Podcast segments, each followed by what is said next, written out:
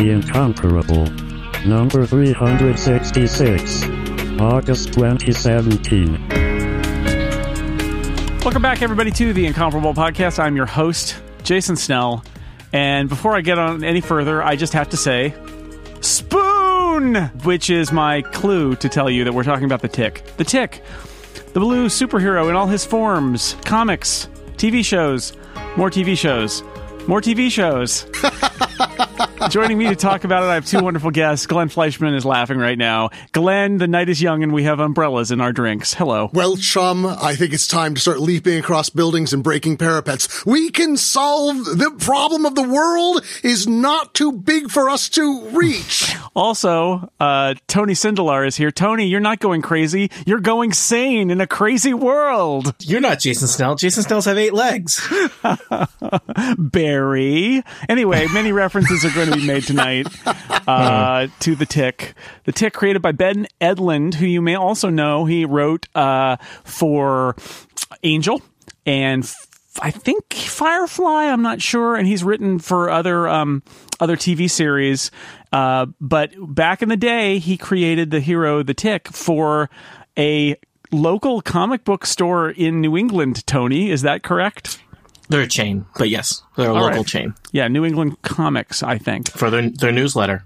Right, and and then it became an actual comic, and mm-hmm. that is still in print. You can get there's a complete Edlund omnibus. There's a colored set because it was they were in black and white, but there's a like the first twelve. I think they they also recolored, and they may have recolored some others as well. There are a bunch of different editions out there.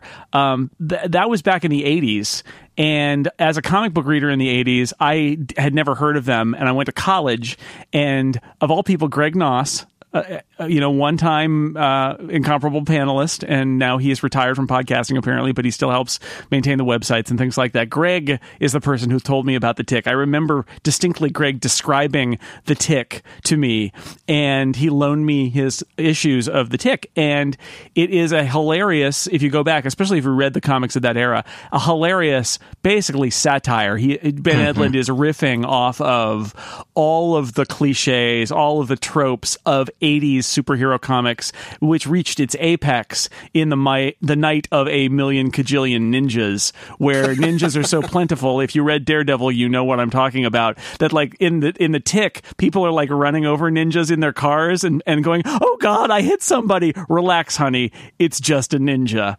Can So- we talk about? I- I think. I, I mean, I have a lot of favorite panels from the Tick comic, but I think the, up there, one of my top two is the scene where the ninjas are staking out a house and they are pretending to be a hedge Yes. around the house. That is that is up there. The other, but the other favorite one, which is not even really a panel, I think it's at the back of like the first issue, or at least it was in the omnibus I have. How to draw the tick. I love that page. I think about that page like probably once a month, where it's like draw an oval, bisect the oval, bisect it the other way. Now draw the tick holding the oval. I love that. I love that so much. the hedge. It's like literally like, no, we are not ninjas. We are a hedge.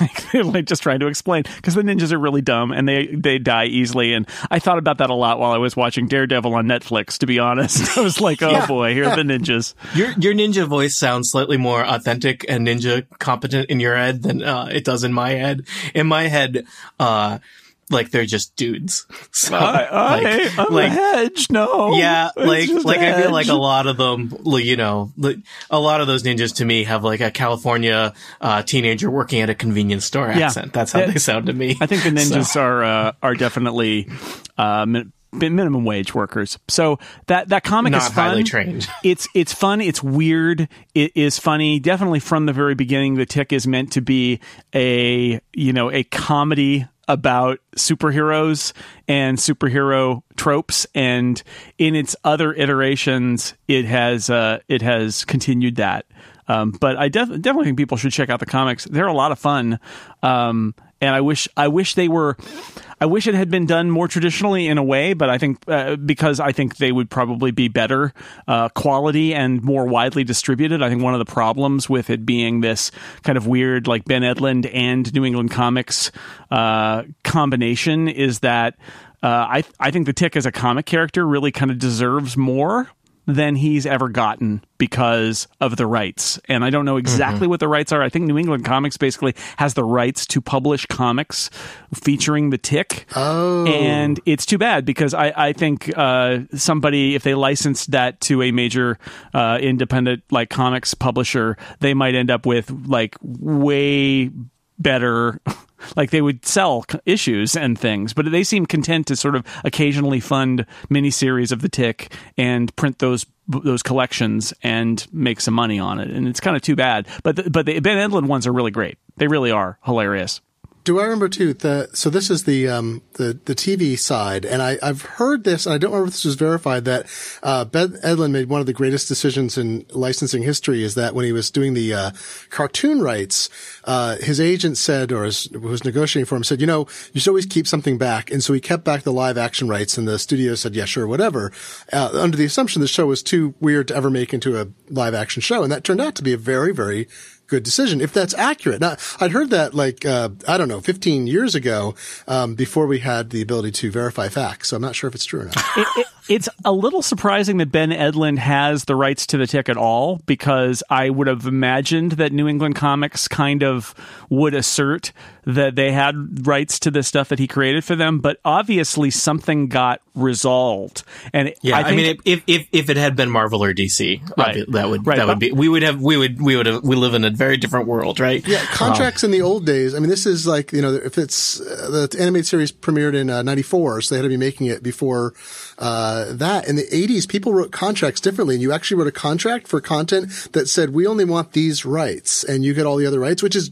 super weird to anybody who's licensed anything today in any form. It's always we want everything forever. I mean, I have written articles in which I've signed away the movie rights for like how-to columns. You know, Yeah. it's great. The art, the argument I think would be if he was an employee at New England Comics, it would be a work for hire. But he wasn't. He was a customer who like had Oh. this idea. So my guess, my guess is the New England Comics, it, it- what they worked it out is New England Comics has kept print rights for the Tick, Right. And Yep. that and that Ben Edlund got to walk away with all other rights to the character. Um, and so they made a cartoon on Fox in the '90s, which we're going to talk about. Which I will argue, uh, to this point at least, is I think the the pinnacle of the tick. I, I Okay, I, good, I good. love it. I, I, I like the comics, but that car- cartoon is amazing. Uh, three seasons they did on Fox, and they even aired an episode in prime time on the Fox network, which is uh, uh, it delights me. Uh, it was the it was the Christmas episode with multiple Santa, and it was actually on in prime time on a Sunday night, I believe, at at, uh, at Christmas time. And then, um, but to Glenn's point. Also, live action rights were available, and so there have so been great. two now versions. And one of the reasons we're talking about the tick now is that is that as we record this coming up in August. August 18th is when it premieres on Amazon. There is a new live action Tick series, but of course, there was also a 2001 live action Tick series starring Patrick Warburton. Uh, the new one stars P- Peter Serafinowicz. So, two, count them, two live action TV series, three seasons of an animated series, and a whole bunch of comics. There's a lot here with this character, and honestly, a lot of it is really great. And if you have not uh, partaken of the tick, if you maybe uh, written off the animated series, for example, like if you know th- about superhero stuff, uh, you, you owe it your, to yourself and th- to watch them. So we're going to talk about them a little bit more here. So I, after Greg told me about the tick, I just noticed like uh, out of college, um, I just noticed that this show was on, like on Saturday morning. I wake up and I'm eating my cereal and flipping around the TV, as you did in the 90s when we didn't have DVRs or anything like that. And I discovered that this show was on, and instantly I was like, oh my God, this is incredibly funny and smart and, you know, kind of crudely animated because it's on a Fox Saturday morning animation budget. It was the it was the style of the time. Yeah. It was, uh, but uh, but incredibly funny and clever, Mm-hmm. and, and and from the very from the very start. It, w- did you guys discover both discover the tick in sort of while it was on in the '90s on on Yes. Fox? I was I was a little bit younger than you, but yes. I, my recollection is I knew it was coming because I'd, uh, I think I was introduced, I was introduced to a bunch of interesting 1980s comics by a friend in college, Jon Schwarz, who I remember specifically because he is now a super serious writer about political stuff for The Intercept. So in college, he was an absurdist and, uh, uh, introduced me to comics and also my friend Ed Park, who went on to be, um, the book editor at the Village Voice and writes these very uh, abstract, interesting books that are hard to understand. So, you know, that's where humor comes from. Apparently, is really serious people in their youth when they're wacky. Um, but I think I was watching for the tick because I uh, liked the comic book and I hadn't read much of the comic book, but I kind of liked the character and. Um, so when it came on, I think I was also in the early 90s. I recall watching a lot of cartoons. I'd moved to Seattle and not like I had spare time, of course, but um, didn't have kids, didn't have a partner. I was Yeah. watching cartoons. Yeah. I was watching, you know, when Batman came out, I was watching the I, Batman. I, I, I had I was married at this point, but um, we didn't have kids or anything, and so you know it was what the heck, you know, Saturday morning. There's and it was funny, like, and my wife, who is not super superhero literate, or at least wasn't then, she's much more now, as are we all, I think, because the culture is like this.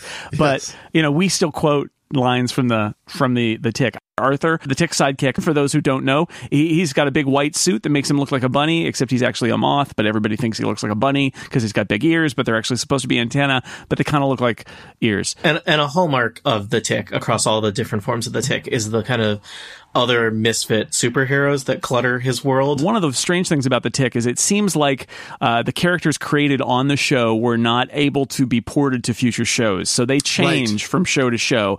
Uh, so on on the animated tick the other superheroes that they hang out with are Die Fledermaus who is a vain uh, cowardly batman That- essentially I, I think you're mistaken. I think there, there is literally a scene in that's in, that's one. I'll I'll allow that. That's one way you could read that character. Yes. There is a scene in Little Wooden Boy and the Belly of Love where he says, "Who haunts my night domain?" And then uh, a bunch of people dressed up like Swiss Army knives basically say, you know, get him. And he's like, no, no, no, it's fine, it's cool, and he runs away. Uh, but so there's Die Fledermaus, and then there is American Maid, who is a a, a Captain America by way of Wonder Woman character, and she is By a, way uh, of a maid, which is very yeah, she has a. French maid Yeah. kind of outfit. She works the she works the the pun. You know, they Yeah. they make puns and they go with them. You know, They're- Yes. they're- So like Yeah. Mm-hmm. sewer urchin is one of the other friends, which you're like, I know that sounds like sea urchin, but it's so terrible. It's barely a pun. It's more Mm-hmm. like a language misuse, but they just go with it. And sewer, sewer urchin um, is his voice is basically they're just doing Rain Man. It's just Yeah. doing a Dustin Yeah, Hoffman yeah. impression from Rain Man. But the idea with sewer Urch- sewer urchin is he see, he's, he smells. Every, nobody wants to be around him because he smells. He seems kind of useless. And then in one episode they go down to the sewers and he is the greatest superhero ever. Yeah, I mean he is the the Aquaman for the Justice League, right? Yeah, like that's in the it. in the right setting. And I know there is also like a Prince of Atlantis who makes minor appearances too. So I'm sorry. So don't write don't at me fish Prince boy, of yeah. Atlantis. Yeah. Are we going to talk but- about uh, the overall arc first? I'd love to talk about the, the before we go to specific episodes of the cartoon. Or Sure. I, there, there's something about it now. Since I know it, since it comes from uh, comics, Ben Edlund had obviously been thinking about this, so that it's not like they're developing the character as you go. So from the very first scene in the very first uh, comic book, it's sort of um, you know it's fully fledged, completely insane, and uh, ready to go. So there's no introduction. He's just full on tick. There's no or uh, actually, and it's also great. in the comic he gets released from an asylum so it's a little bit darker and he's kind of a crazy person who is who is uh, released on the city in the in the uh, cartoon he basically passes his test and moves to the city to be a, a, a hero and in the in the Patrick Warburton series he He's is conned uh, into it. he is inha- he is inhabiting a bus station and fighting evil at the bus station and they trick him into taking a ticket and going to the city to fight crime there.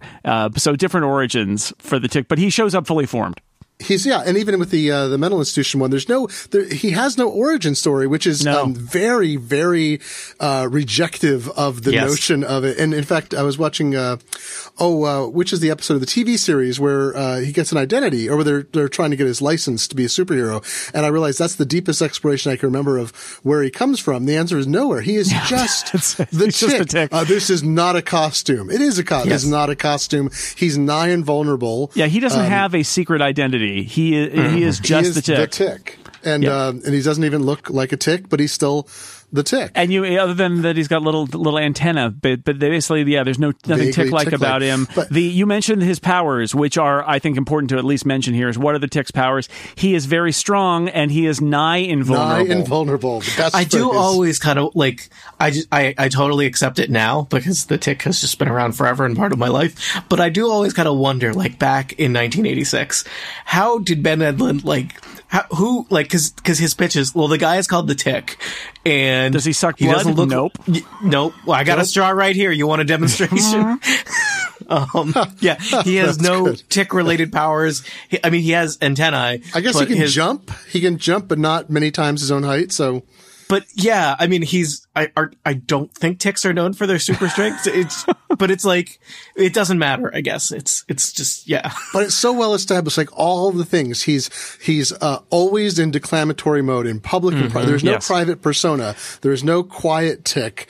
There is no backstory. and that is another reason why um, I wanted to do this episode. Is that uh, you you said he's always kind of uh, exclaiming things and giving speeches. Um, it is hard not to see how the Tick is deeply influenced by the Adam Adam West Batman because Oh, it's yeah, the yeah. same sort of thing, except the Tick just goes all the way with it. Like it Mm-hmm. is all he does is monologue. All he talks about is justice and goodness. Uh, like it, it is, and, and and everyone else around him reacts as like, "Geez, get a load of this guy," which didn't happen in the Adam West Batman. But the Tick is doing that same thing as Adam West Batman did. The the tick is kind of Adam West fa- Batman in a slightly more realistic world, but there's still lots of misfit superheroes. But they know that they live in the real world and that they're kind of weird. so but I just and I love that when we meet Arthur, uh, I realize he comes in later in the comic book series, but we we were introduced to him. I don't know how it'll be in the new series. We've only seen a, a pilot of that, but the um the introduction. Both the TV and the comic book, it's just like he's an accountant. He's wearing the moth suit he found that lets him fly, which he's been too afraid to learn how to fly with it. And, uh, and he's, you know, he's trying to be an accountant in the suit and then he has to be freed. It's a little like the producer's scene. There's a lot in common with that. So I, I want to be a producer. He's like, I want to be a superhero. It's like, remember, what's the guy's name? It's, um, remember, not Johnson, the, uh, the fellow who, Oh, uh, in the in the live action, it's live oh, action. It's great. Metcalf. It's, uh, Metcalf. And, oh my yeah. god, the company, uh, right, Fish Ladder and Fish Ladder, which is great. You get you get Christopher Lloyd in there for like you know one minute to do Mm-hmm. a wonderful little bit, and um and that's great. But even in the comics, but the comic series, same thing. We're just presented with he's he's found this suit somewhere. Uh, we don't even know that yet, and he's uh, trying to follow some destiny which he doesn't even uh, understand. And he doesn't have a name, which is why for the entire run just he's Arthur. just Arthur. It's just He Arthur. doesn't, have Yep. he, he And doesn't Arthur. really have a secret identity, but he's oh he's also always wearing his costume. yeah. Um, but I like so, but without getting too far into it, it's just. But the the, the thing is, all of the super villains are ridiculous. Typically low rent and have some just wonderfully absurd trait. And even from the beginning, the first episode, the idea men, the fact that they're wearing helmets that makes it impossible to understand them. Like, they're just, "Oh, oh, what? What do you want? And then when their helmets are revealed, it's like, we thought it would be a great idea to steal money and then we would have money. It's like, oh my God. It's just, uh, it's great. Yeah, and in the second episode, the Tick versus Chair- Chairface Chippendale, uh, the the great the great scheme of Chairface Chippendale, who is a Dick Tracy villain in the truest sense, which is Yes. he is a guy who has a chair for a head. He Chairface Chippendale is just a guy with a chair on his head, like instead of a, a head. and all and all his uh, he invites those people to his birthday party and they're all Dick Tracy ish Yes. people with giant eyebrows and chrome dome and so forth. But he also gives a very wonderful impassioned speech about being rejected as a child, which is why he became a superhero. Of course, Yeah. supervillain. So, so rather. Chase Chippendale, his big scheme is he's got a laser or a heat ray, and he's going to write his name across the face of the moon. So people will look up at the moon and they'll see Chairface Chippendale. And he succeeds in writing CH and some of the letter A, and then they foil his plan. And the thing that's amazing about this TV show is that for the subsequent what 40 episodes of the show Yeah. every time they show the moon it has cha written on it This is the because best thing. because he did succeed in writing those first three letters. It, it that's a pretty solid commitment to a running gag for you know something that appeared on Saturday morning in the nineties. I um, know it's I- I was amazing. very, always very impressed Yeah. By that. Oh, and then remember later when the Galactic, Galacticus type uh, villain, or not villain, but galactic god, whatever, uh, takes yes, a bite he's out of the moon. Omnipotus. Yeah. Omnipotus, thank you. Is just uh, the moon always has the bite out of it too. It's great. It's just the poor moon. This episode of The Incomparable is brought to you in part by Casper, an obsessively engineered mattress at a shockingly fair price. Supportive memory foams create an award winning sleep surface with just the right sink and just the right bounce. Try Casper for 100 nights risk free in your own home. If you don't love it, they'll pick it up and refund you everything. Casper understands the importance of truly sleeping on a mattress before you commit, especially considering you're going to be spending a third of your life sleeping on it. Free shipping and returns to the US and Canada with over 20,000 reviews and an average of 4.8 stars out of 5. It is quickly becoming the internet's favorite mattress. I've slept on a Casper mattress for more than a couple of years. It's still doing great. It's super comfortable. I hated my old mattress. My new Casper mattress was such a delight to get. I got to try it out, knowing that I could send it back if I didn't like it, but I did like it. So I had my other mattress taken away, and I've been sleeping on a Casper mattress ever since. Get $50 toward any mattress purchase by going to casper.com slash snell and using offer code snell at checkout. Terms and conditions apply. Thank you, Casper, for sponsoring the incomparable. Uh, somebody in the chat room is saying, "Isn't there a butter themed villain?" Yes, I think what you're thinking of is the breadmaster. His sidekick is Buttery Pat, but uh, you're thinking of the breadmaster almost certainly. Are we in the butter zone already? Horrible. Do we have horrible to? Are we doing an impromptu villain draft? Is this what? Uh, is this no, where I we just are? I'm answering questions from the chat room apparently. So, All right. so so Arthur has a, a a sister Dot who is in actually the live action series as well as the the animated series. In the animated series, she's dating uh, Dinosaur Neil, who is a paleontologist who accidentally eats some dinosaur irradiated dinosaur meat and turns into a dinosaur for a while. that may be my favorite episode of the animated series. Yeah. Um, because the dinosaur has a mustache, and I feel like there's an important lesson about lab safety in there, which you shouldn't be eating next to genetically modified dinosaur samples. Um, so you know, you learn something also. Also, there's a dinosaur with a mustache. So, and he and the tick wrestles a tongue. Trying to get a giant pill down there. Yeah. There's you know there's science if you knew the name of uh, if you knew what acetaminophen was or no acetacetyl acid, uh, you know that that's aspirin. Aspirin. and that's a part of the solution. Yeah, it's good. I had you guys watch just as a refresher. Uh, an episode from each of the three seasons. The first two seasons are available on DVD in the U.S. I think the third season is not available on DVD in the U.S., although it is available in other parts of the world. It's very weird, very strange. Um, but I I uh, I very carefully collected all the episodes of The Tick that I could, and I had you watch uh, The Tick versus The Tick. Uh, Little Wooden Boy in the Belly of Love and Sidekicks Don't Kiss. So we should talk about those a little bit. But if there are other episodes that you would like to mention as well, uh, we should we can throw those in there. There is so much here. Are these your top three, or, the, or or top from each season, or were these to give us a, a range? I wanted a range from the from the season, and uh, these are the ones that just jumped out at me. So I so I brought up the Tick versus the Tick for a few reasons. It is um, it's it's great for a few few reasons. One of which is in terms of superhero tropes. They go the most of the episode takes place in a superhero nightclub where sidekicks are not allowed, and the sidekicks are have to go back around the back to the sidekick shack, which is just an awful place where Arthur the Tick's uh, the Tick sidekick And the only thing kind of more misfitty than a misfit superhero is the misfit sidekicks that Arthur is therefore set to deal with. So, Arthur ends up sort of hanging out in this shack with a talking dog and for- orangutan and or an some orang- kind of ape? And orang- yes, an orangutan is back there, or some other sort of ape sidekick. Yes, absolutely. And we get to meet a bunch of other dumb superhero uh, tropes that are that, that, that are hanging out there. But the best part of it is that when the Tick comes in, it's his first time there, and he says, "I'm the Tick," and everybody goes, "Oh no," because it turns out there's this guy Barry who isn't really a superhero, but f- he has a self-styled superhero, and he calls himself the Tick.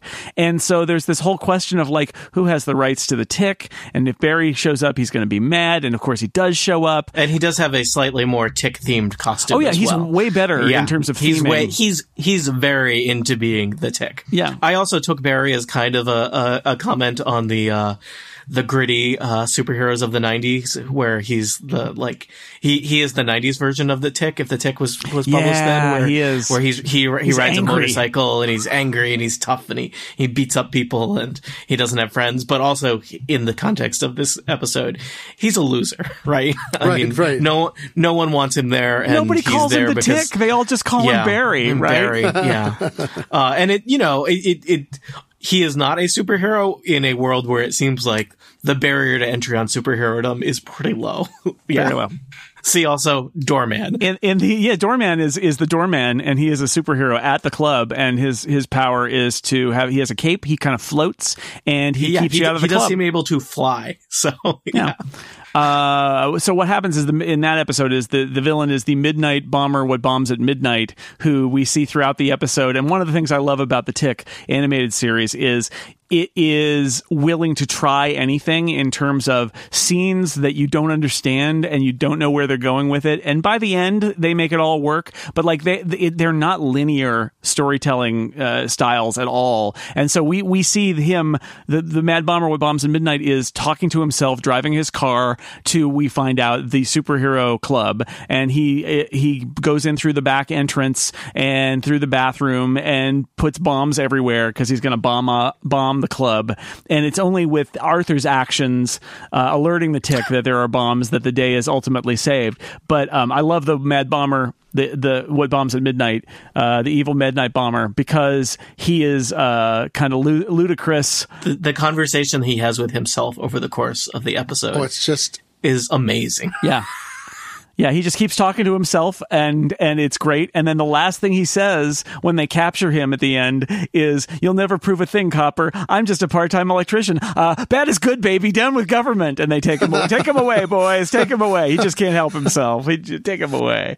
But It's he's also great. like he's like a, a version of the tick, right? He doesn't make any sense, and he's Mm-hmm. Nope. he makes even less sense than the tick in the same way the tick makes l- less sense than anybody else. He's got great character design too. Like he's Yeah, all kind yeah. of like been. He's very like insect looking, which is an Yeah. interesting ep- interesting commentary in the episode called the tick the tick versus the tick. Right? He's got these like eyebrows that are almost like antennae, and he's his limbs are all like kind of bent over, and uh, he's he's wild. Um, so I, I want to talk about the sidekicks for just a second because I I love everything that explores the um the sidekick universe. Uh, Sidebar is uh, Sky High is I think a terribly underrated fun movie that has I a agree. really great yeah. Oh, you like that movie? yeah, it's a good Wow. movie.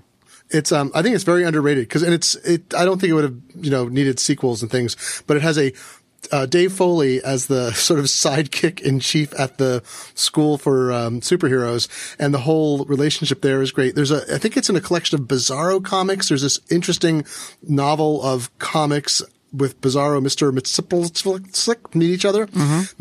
How do you say it? Mitzpitalik, something like that. Um, and there's a bit, I think, in that one about sidekicks and like being at Sidekicks Anonymous, and and then someone coming back saying, you know, so and so, I lost my memory. I've been searching for you for years, and he's like, oh, and he goes back and joins him, and it's just this. I think it's a good little interplay, and especially uh, the end of uh, Tick versus the Tick when. when the sidekick shack is blown up. It's um Yeah, it's delightful. The, the sidekicks. The, the only thing that gets blown up is the sidekick shack because everything. It just the, I'm it's so demeaning being a sidekick is basically the message we get here. Which I just I, that always amuses me that that uh, the sidekicks that there's this class structure in superheroes and the sidekicks are Mm-hmm. are are sent to the back to be in their terrible place. It's it's hilarious. I, I find it especially hilarious given how inept the heroes are. I mean, literally, it, there's a superhero nightclub and there's a supervillain sneaking around planting bombs, and no one is aware of it. And some of the heroes that we meet briefly that are that are basically just gags are uh, are ridiculous. And, Yes. and yeah, Uh, yeah, they are. They're ridiculous. There's a, they made a whole sort of superhero group, and they're not very interesting, and they're bad. I think the se- I think though season two uh, for me, that is the highlight. That is the pinnacle. There are so many amazing episodes in season two. I had us watch Little Wooden Boy in the Belly of Love, which I watched again Oh. just before we recorded. I think that episode is so brilliant and so absurd.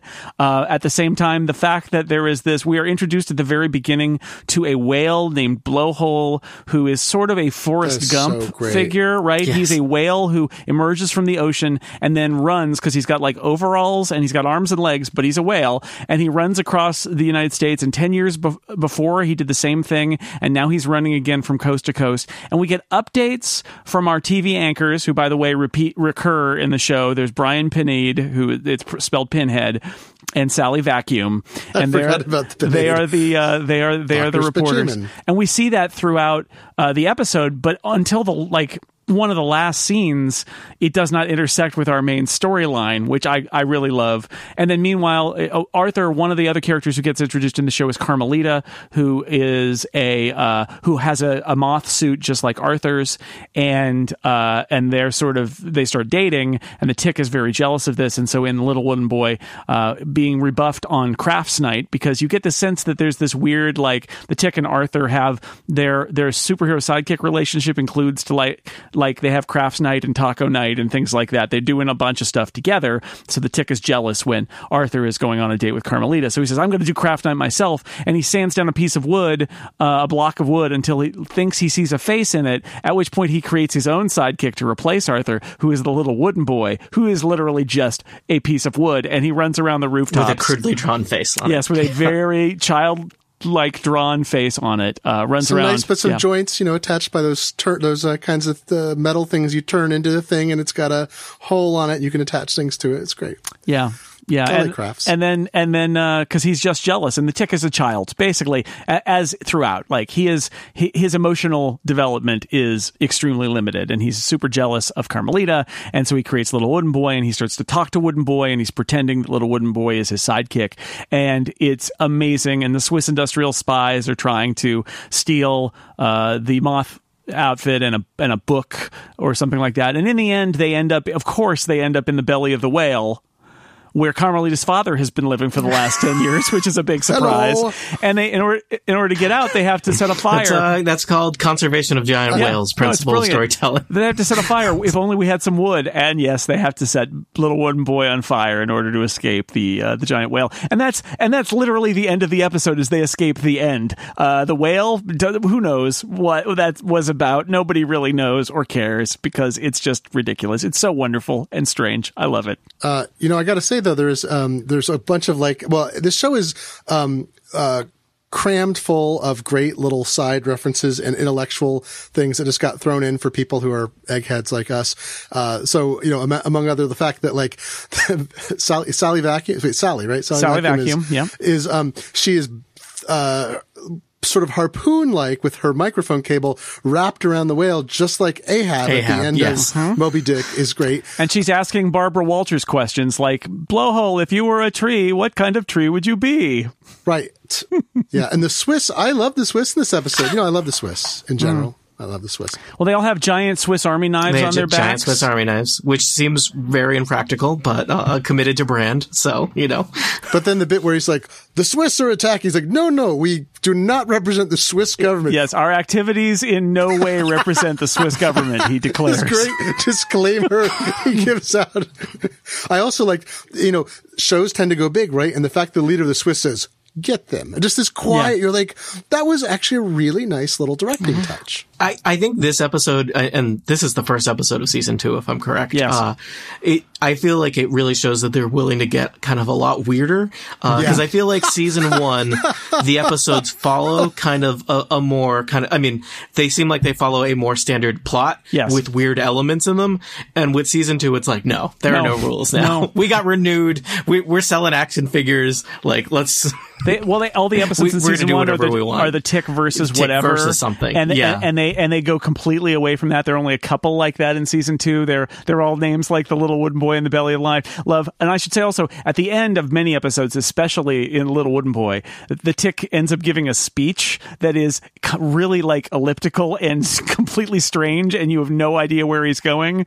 And uh, it's in his speech at the end that he says, "Where were we all trapped? I'll tell you where, Arthur. In the belly of love." Love chum.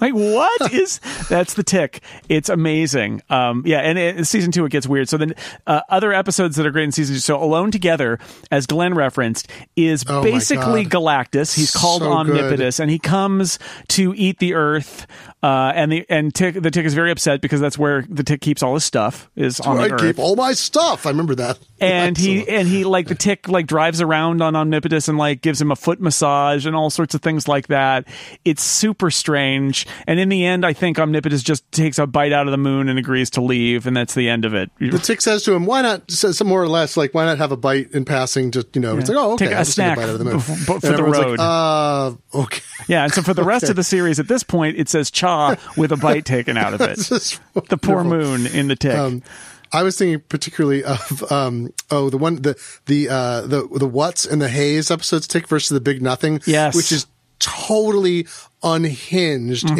in every I watched it I think it's maybe the weirdest episode And maybe there- that's there's an Not alien race that looks entirely like arthur right and they are right. trying to destroy the universe by dropping the infinity ball which is like the infinity gauntlet i guess except it's literally it's just an eight ball turned on its side so that the eight looks like the symbol for infinity. And they're trying to drop that in a black hole to to create the end of the universe. And the tick and arthur are kidnapped by and all all the what say is what and all the hey say is hey. So it's like a who's on first joke where it's like what? Hey what? Hey it's so What, what, stupid. what? Hey, it's so hey, stupid. hey, hey, and yet it's brilliant. It's this weird cosmic, like it's just it's incredible. Oh yeah, and the the what's engines are powered by fear, and so they Yes, make they- Arthur so very they, afraid. They scare Arthur, and then they're able to move away from the black hole at that point. the torture Yep. scene. The aliens are very ugly and weird looking, except the ones that look like Arthur, which all just look like Arthur, and um, it's just very, very, very, very strange. It's yeah, Um, that that's a great episode. Um, I like uh, Leonardo da Vinci and his fighting genius time commandos, Mm-hmm. Yeah, yeah. which is the name of That the is great. Where there's a time travel, the mother of invention goes through time and steals history's greatest in- inventors, and his plan is literally, I'm going to blow up the Renaissance. That that's like literally his plan, and of course, and the, then he'll invent everything. yeah, and then the tick, uh, the tick foils that. But that's great because, like, literally, all like it's it's what George Washington Carver and Leonardo Gutenberg. Leonardo, Gutenberg, Leonardo da Vinci, Thomas Edison, and and uh, Wheel, who is the creator of the wheel. Of wheel, yes.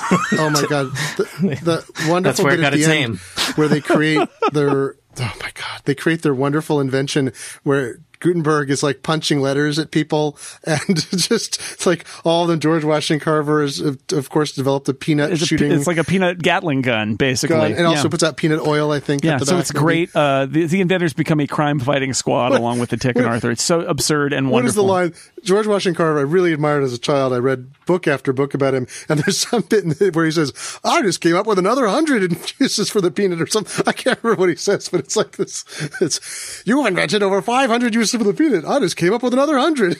uh, a couple of other episodes from season two that I wanted to mention.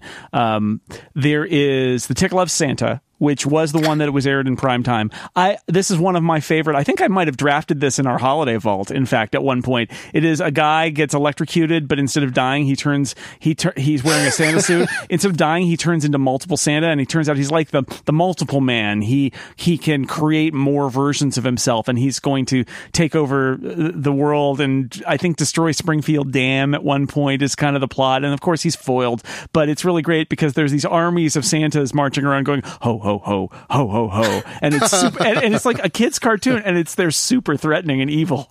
It's great. It's amazing. And um, Grandpa wore tights, which is my wife and I quote that episode at least monthly and maybe even more often than that.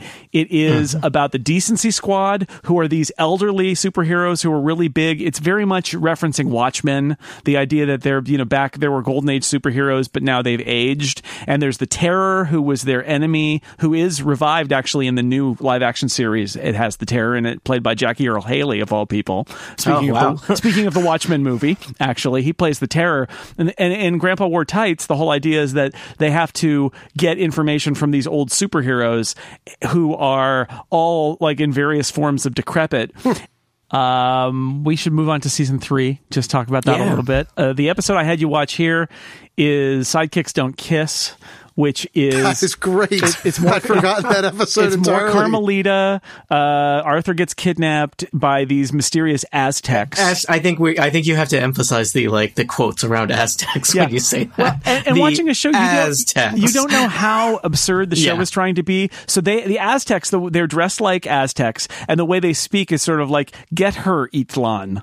We need to get back to the plain Itlan. Everything they just say English with Itlan at the end. They have a, an understanding of the Aztec culture that is basically on par with like the Kid Icarus cartoon character from Captain N's understanding of Greek culture, which is that he ends all his sentences with Icacus. You know, so so it turns out though that this is Carmelita's childhood baseball team, and they they were lost in a plane crash in Mexico on the way to some All Star game after she was no longer on the team, and or, or or couldn't attend. I forget what the what the backstory is, and they just decided, and they were they were the Az- Aztecs, the Deertown Aztecs, and they decide once they're in the Mexican uh, jungle to just b- live the life of the Aztecs, but now they need to kidnap Carmelita so that she can be their queen, which is completely ridiculous because although all they've got they've got like baseball bats and, and gloves and stuff, they've got their baseball. there's baseball a lot of batting helmets, right? Yeah, yeah, a lot of batting helmets Yeah, it and, looked kind of baseballs uh, cargo things. cult. It was like a cargo cult. I thought was going on, and you realize Yes. no, no, they just got they just crash landed there and stayed. But and also they have the ability to leave because they they leave Right. their They go to Aztec the city, city. to capture Exactly. Carmelita. So they totally have the ability to save themselves. But uh, yeah, and and the highlight of this episode is that the tick at one point gets in a horrible uh, uh, uh, air crash and is laying in the in the foot of the jungles in Mexico and is spoken to by a capybara who talks to him in a, a very kind of uh, genteel English accent, explaining what's going on.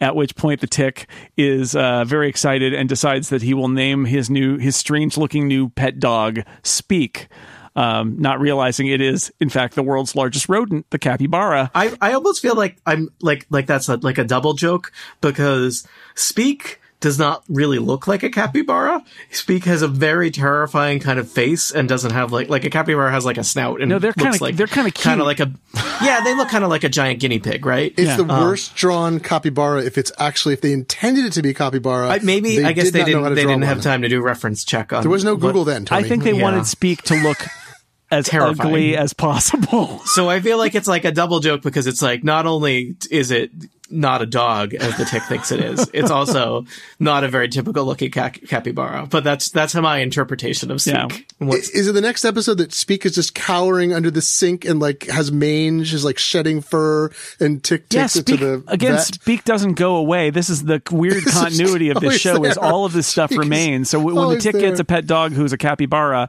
then they just have that. They just have Oh that episode or, you're- uh, where he goes to the vet. Like the capybara is then around. Speak is around after that. Poor Speak is just cowering and shivering under the. Yeah, yeah, and I like I like Carmelita. I think that that she's she's it's actually kind of sweet that we keep seeing her, and she's got she's Arthur's perfect match because she's got the costume as well. They can both be like moth people together, and uh and and this is a good episode with her, and uh, of course sidekicks don't kiss. There's a moment because the the Arthur's kidnapped, so the Tick, even though he's jealous of Carmelita, has to work with Car- Carmelita to get back Arthur, and at one point they are saved from oblivion, and uh and they survive, and uh, she gives the tick a kiss on the cheek, which leads the tick to immediately escape. Sidekicks. Gah! Sidekicks don't kiss. Uh, it's wonderful. It's amazing. There's also the great bit where she's fighting the. Uh, the they cut away from uh, Carmelita in danger, and you come back and she's just beaten up and tied up all the you know pseudo Aztecs, and it's like.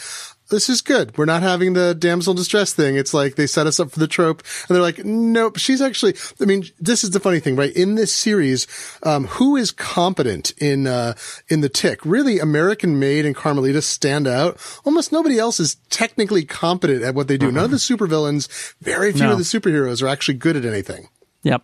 Attention incomparable members, we have posted a brand new members only exclusive in the podcast feed for members. It's a commentary track of Back to the Future featuring me, David Loder, Steve Lutz, Aleen Simms, and Jean MacDonald talking about Back to the Future so you can sync it up. And it's like you're watching the movie with us. I remember always being very worried about Einstein, you know, when I was watching Yeah. this. I was little, you know. Right. Oh no, he's he's like Laika the dog. He'll be fine. He'll come back. It's No like an experiment, and it's like, oh my god, what if it doesn't work? Very sad. Yeah. He is the first time traveling creature in history. Oh my God, you're right. Doc Brown is a monster. I've been watching this movie wrong all these years. yeah. What a jerk. The dog hasn't been fed in days either. That Calcan's been piling up. so if you're a member, check that out. And if you're not a member, what are you waiting for? There's that, the incomparable bootleg where you get all of our live episodes as soon as they've aired live, unedited and uncensored, and a whole lot more. Theincomparable.com slash members. Uh, there are other weird. The the third third season's super weird. There's an episode about a sentient mustache that has uh. Jim Rage, who is basically Nick Fury in it. He's a very angry man. There's also a there's in throughout the series there's a Punisher analog Yes. who who uh, tries to go into therapy and wear sweaters and feel better about himself, but he struggles because he really wants to shoot things, which is He really looks like the Punisher in his first appearance. You're like, Yeah, oh, they yeah. really just put him in a pun. I mean, there's no like parody. It's just he's in a Punisher outfit. Yeah. Um, I particularly tick versus Europe, partly because it's a weird. It's got a robot cowboy. Robot does. Cowboy coming through, coming through.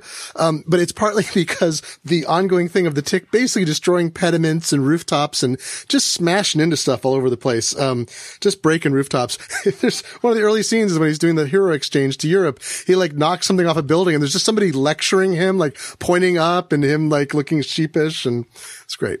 Yeah. Can't do that in Europe. They like their buildings. Lo- and that's the breadmasters in that one. That's one of the ones with the, The breadmaster. Breadmaster. Uh, anyway, I love the animated tick. I wish it was widely available um, and not sort of a DVD you have to get of a couple of seasons of it. I, I imagine maybe there are rights issues going on there too, but I really wish was this was available for streaming or for download uh, digitally. I don't think it is because uh, it's great, but seek it out. And some of it's on YouTube. You can find it on Sometimes YouTube. they just don't bother, right? Even though there should Yeah. be a market for it, you wonder. You're like, you know, things just don't happen because nobody is uh, shepherding it inside a company. But you'd think that they would want to make money off it with a new series coming out and all that. So with a new uh, the new live action series i do wonder although it's also um you know maybe there are rights things too where it's like it's less profitable for them to put that out than something else because they have to pay uh, ben edlund or new england comics or somebody some money for it i don't know I don't know. Also, the the DVDs are weird. They they omit episodes, and it's unclear why. Um, or it's clear why in the case of the episode that has um, Mandy Mulford, which is basically a Cindy Crawford paris- parody, and apparently there was like a threat of a lawsuit or maybe an actual lawsuit about her likeness. Um, it's such a parody, and yet it seems like they just caved and are like, "Yeah, we're just not going to put that episode on the DVD." So you can't get the that. Well, there may have been whatever no, yeah, it's again, there's no money. It's like maybe if they cared, they would, but they're like, ah, yeah, whatever. it's too bad. That's uh, Tick versus the Mole Men, I think. It's good. Uh, so then in 2001, guess what happened? they did a live action version uh, with What? with uh, with Patrick Warburton as the Tick. It it lasted nine episodes. It was not successful. I had you guys watch the pilot, which Glenn already talked about. Christopher Lloyd has this uh, Oh this cameo God. as Arthur's boss. They talk about Mr. Metcalf, Fishladder. who thought he was going to be a superhero, and now he poops out of a tube or something like that. I think is That's what right. he says. It comes up. We see that in the show later. Yeah. Um, but uh, the plot of the plot of this is, you know, the tick. Yeah, he's tricked to go into the city from the bus station that he's been protecting, and uh, the the Red Scare. Russian agents steal a robot that was made in the seventies to kill Jimmy Carter, and it turns out Jimmy Carter is visiting the city that day, and so the robot is gonna the, who's got literally has a hammer and a sickle on his arms because he is a Soviet Perfect. robot. Uh, goes tries to and they save the day and save President Carter, who is who is sort of dubbed in and seen from behind, and is they they make the barest effort to make him seem like he might be Jimmy Carter because it is a You- sitcom. because Jimmy Carter was not available. Well, it's one of the problems is in, in a sit uh, of, with this whole series because I really love Patrick Warburton and I actually think that um, David Burke is great as Arthur. The uh, the Flittermouse analog in this is Batmanuel, which is Nestor Great Carbonell. jo- He's it's a great joke Mm-hmm. too. I just like that. Should we talk about the the parallel characters because it's it's a little strange and it might be confusing to people who don't understand why why it's that way or Yeah, or- I mean, it, Yeah. they, they couldn't bring over the Fox. I I think Fox owned the rights to characters created on the Fox show, Right. so they created analogs. So Captain Liberty is Liz Vassey, and she's basically American made, but she's got a different outfit. And yeah it's it's weird because they they are different and I guess legally distinct, but such clear Yes. parallels um, that that it's and they do they tweak the personalities of them somewhat, but that seems like more like that was probably just a choice of the storytelling. Um, Yeah. Batmanuel is not quite as incompetent. It seems like as uh, Die Fledermaus. No, he's more he's more into in- into he still Yeah. like wants to date and things, but he's got Yeah. he's more about like a PR strategy kind of thing. Where Yes. Mouse is just completely incompetent. Yes, no idea. yeah. Batman. Well is kind of uh, a little skeezy, He's right? kind of in it he's a for little the publicity more than he's in it for the crime he's- fighting. Yeah. I mean, and hey, who can't say that about Booster Gold, right? You know, there's lots of people Right, who right. do good work for the strings for the wrong reasons. Sure. Uh, but yes, but Die Fledermaus is probably should stay at home.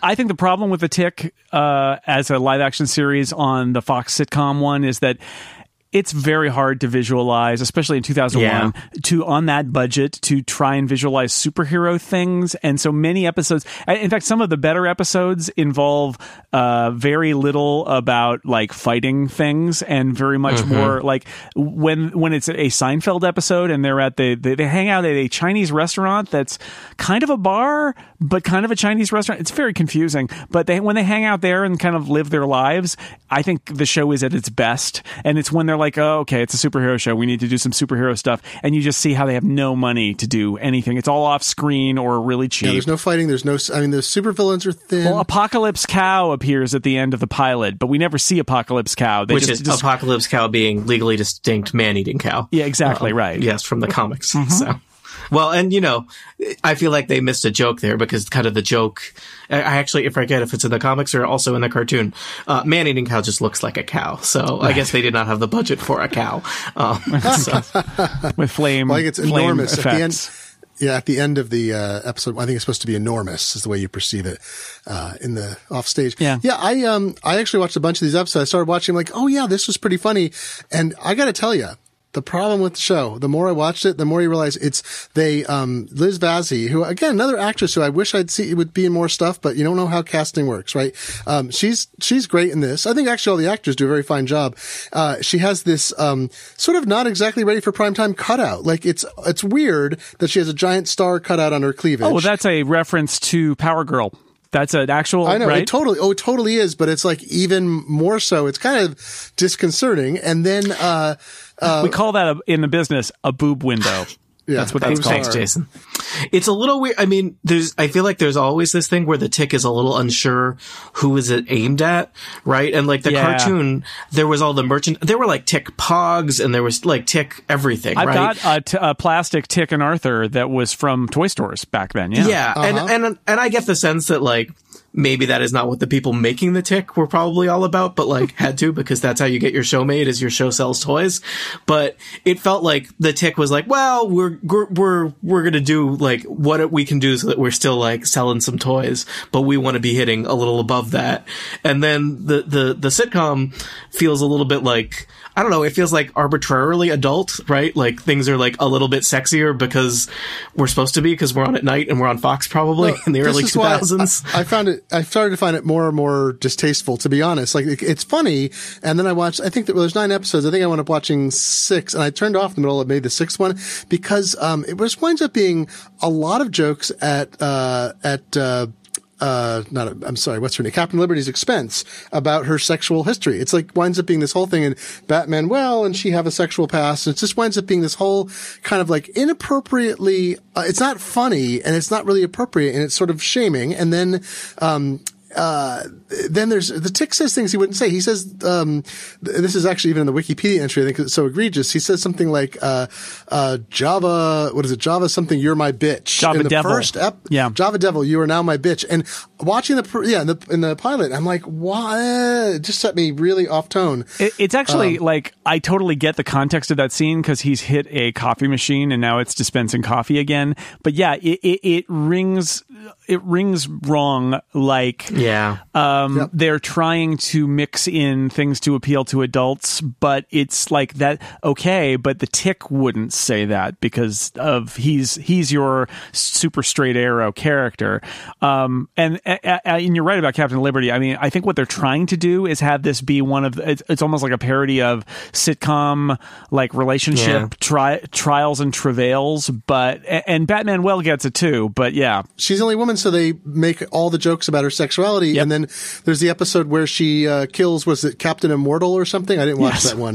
the Uh, the immortal. yeah. The immortal, she kills him by sleeping with him, and he has he dies. And you're like, uh, you know, it's just every episode winds up being that. Now, episode four, the license, where he has to get a superhero license, that is a genuinely funny, weird episode where I mean, su- of semi- superheroes plus bureaucracy equals hilarity. It was- right. That's just a, that's a law of the universe. absolute insistence that he has no backstory. Then someone appears and claims that she's married to him. And he just goes along with it. Oh, I guess this, this is my wife. Yep. And they go home and he's like, it's time. Is it, is it time to go out on the, uh, on patrol? And she's like, just toss the salad in, in both the cartoon and the TV series.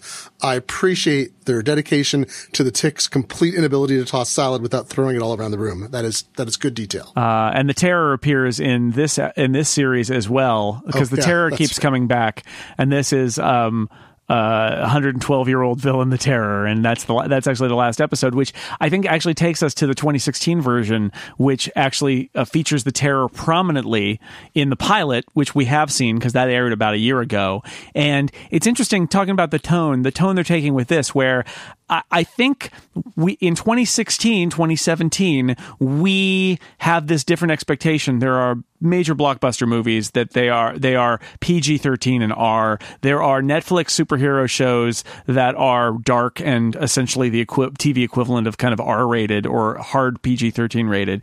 And in comes The Tick as a TV series today, and I think the Amazon series that Ben Edlund is trying to tell because it's still Ben Ben Edlund except now he's running the show. He's been working in TV. he's had a lot. Yeah, he's had a lot of credits. I mean, he's been on a lot of shows. It's come all the way. Yeah. back around where he's like he's able to run a show now because he's been on staffs of TV shows elsewhere, and they're trying to do this in a. It's still the tick, and it's still got jokes, but they're trying to do it in a more kind of like realistic in terms of like a, sto- a superhero story that would be told today. So we spend in the pilot, we don't really like the, the show doesn't really get started. In the pilot, it's really about the Tick and Arthur meeting and Arthur uh, coming to terms with being uh, using this. You, you know, he gets this suit and and how to use it. Um, Peter Serafinowicz, it's it's talk about a, it's funny a tough act, tough act to follow. Patrick Warburton is great. He's actually listed as a producer on the new series, so I feel like unless there was something contractual there, which may be true, Right, but I also I like to believe that Patrick Warburton had a great affection for this character, um, and that that he wanted to be involved, and it's not just contractual. I don't know if that's true, but like he was great. Townsend Coleman, who uh, was the voice of the animated tick, and people might know from like all of NBC's must see TV promos in the 90s because he did all of those too. Um, He's also the, the voice of Michelangelo in Teenage Mutant Ninja Turtles. See? Thank you very much. All right, Yeah. you're- Also, a, another uh, comic from Massachusetts. You're welcome. There you go. Thank you very much, and you're welcome. Um, so Peter Serafinowicz has a, a hard act to follow, but his take on the tick, I think it's you know I think it's interesting, and I think it could be really good. I think the problem is that based on just the one episode, we don't really know where they're going. What we learn in this is that Arthur is actually kind of a messed up person who has been uh, has been institutionalized and medicated because he watched his father get killed by the terror as a child after he had killed the uh, Fantastic Four, basically analog, the famous five or whatever they are. And uh, and his his sister is sort of taking care eh, of him and hoping he doesn't relapse. And when we go back to his apartment, it turns out he's got one of those classic, like uh, twine around a bunch of different cards on a board. He's got a conspiracy chart about the terror still being alive, and he's convinced the terror is still alive. And so it's interesting because Arthur is more damaged, which is sort of why we understand maybe why he is uh, drawn to the tick. And the show really introduces this question of like, is Arthur really seeing the tick at all? is he real? He is, but maybe he isn't. Uh, and that's kind of interesting. I don't know where it's going to go, but wh- what do you guys think of the of the pilot? I I I think it's got potential at the very least. He's still a speechifying weirdo, and I, that's what really gives me uh, gives me a lot of hope about the new Tick series. Is that is that Ben Edlund knows who the Tick is, and even though the the years have gone on, and this is a very different show than a than a show of of 10, 15, 20 years ago, that the Tick is still who he is, and that is uh, giving speeches and believing in justice. And there's a scene in the Amazon show where he is being shot at um, by these thugs, and he's not invulnerable, right? So he's just like, "Nope, that's you got to you got to stop that." Like, and then and then he just kind of hits a guy with his hand, and he goes flying into a wall or something, and he's like, literally like, "Nope, uh, that's not going to work." And it's interesting to see that, like, what would the tick be like if he was like that much more real? And because technology's advanced so far in terms of special effects, uh, it does feel much more like a uh, they they can t- they can do fights and explosions and things that the Fox live action tick totally could not do. Not even like the the sparks on the tick's head when he's stopping the elevator in the live action pilot. Um, no, no, it's not good. So this is much better than that. Uh, but we'll see if it makes it. They they will get ten episodes in August though. So yeah. Do you do you have any uh, opinions on the redesign of the uh, the suit for the different live actions versions of the Tick?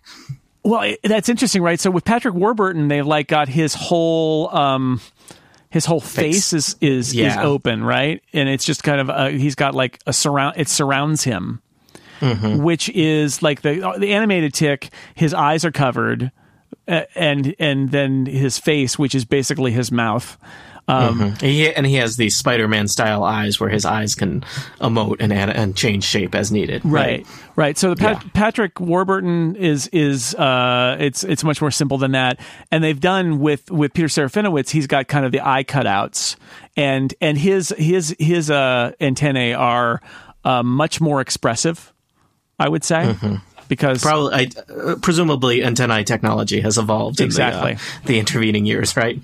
Yeah, I think the challenge with with uh, Peter Serafinowicz is he's very tall, but he's not particularly muscular, so he he doesn't appear as muscle bound as as Patrick Yeah, Warburton yeah. does. Where we Yeah, I mean, Pa- Patrick Warburton is, yeah, yeah, he's got a, a big chest and he's got wide shoulders. Whereas, uh, I mean, no offense, Peter Serafinowicz, I'm sure you're you're a very attractive, athletic man, but uh, you don't look like an impossible cartoon character. Um, so, Yeah, he's he's he's got the he's got the height thing going for him, but he doesn't have the the big muscles. And instead, they put him in a suit that's got kind of like stylized kind of muscle cutouts and things, which I think is fine. I, I think there's you know there's Batman Joel Schumacher Batman being quoted there a little bit. Hmm. I, I what was that? I couldn't hear you for a little bit there. So, Let's just cut out. Let's not know. talk about Joel Schumacher Batman movies. Or, what, you're or- still. Well, or let's wait, stop not talking about it, please. wait. Maybe this is foreshadowing for next week's episode. what? Hmm. Hmm. Mm-hmm. Bum, bum, mm-hmm. bum. Yeah. So anyway, we'll see what what happens with the Amazon one. Um, I'm hopeful, uh, but I it really could go either way. It- It's it, it it'll be uh, fascinating though. Like we've been talking, like how how many chances do you get? Uh, to get these different takes on a character like this, this could have just disappeared after the animated this series, a- and we would never a see it Spider-Man number of, of takes. So Yeah. you know, arachnids they get they get eight tries. I guess that's how it works, right? And ostensibly, this is Ben Edlund getting his best Yes, shot, best right? shot. The original, the cartoon. I don't know how much. I mean, the original cartoon. Oops, the uh, sorry, the cartoon, um, the animated series. Yeah, he clearly was, you know, deeply involved, and that was his vision. The original uh, act, live action version sounds like he did not have as much control. Or Well, no, I mean he, he wrote he wrote episodes and was an exec producer, uh, but I- I I think that that was he was working with Barry Sonnenfeld on that, and you know he had not had any TV writing experience basically beyond the Tick cartoon when he did that, and Well, he had no and- budget. I mean, that's the thing. he I had think no the- I budget. think they made it into a thing that it had to be because of budget, Right. and not that Amazon throws infinite amounts of money, but they're really willing to spend. Uh, Amazon's willing to throw money at stuff to Mm-hmm. Yeah. if they think something's going to work. And I, you know, I've, I've forgotten that this was part of that. Uh, they did that whole, they've done that pilot approach where they're putting a bunch of stuff out there, seeing what sticks, and then throwing money at it, which is kind of amazing. It feels like the old days of television, um, back when people would try stuff because there was enough money to do it, as opposed to the the cautious, uh, unscripted, quasi unscripted stuff now. So, you know, bravo. and Ben Edlund has get, has gotten 14 years of experience in TV's writers' rooms to, to this one. So he did Firefly and Angel, I mentioned. For the longest time, Supernatural.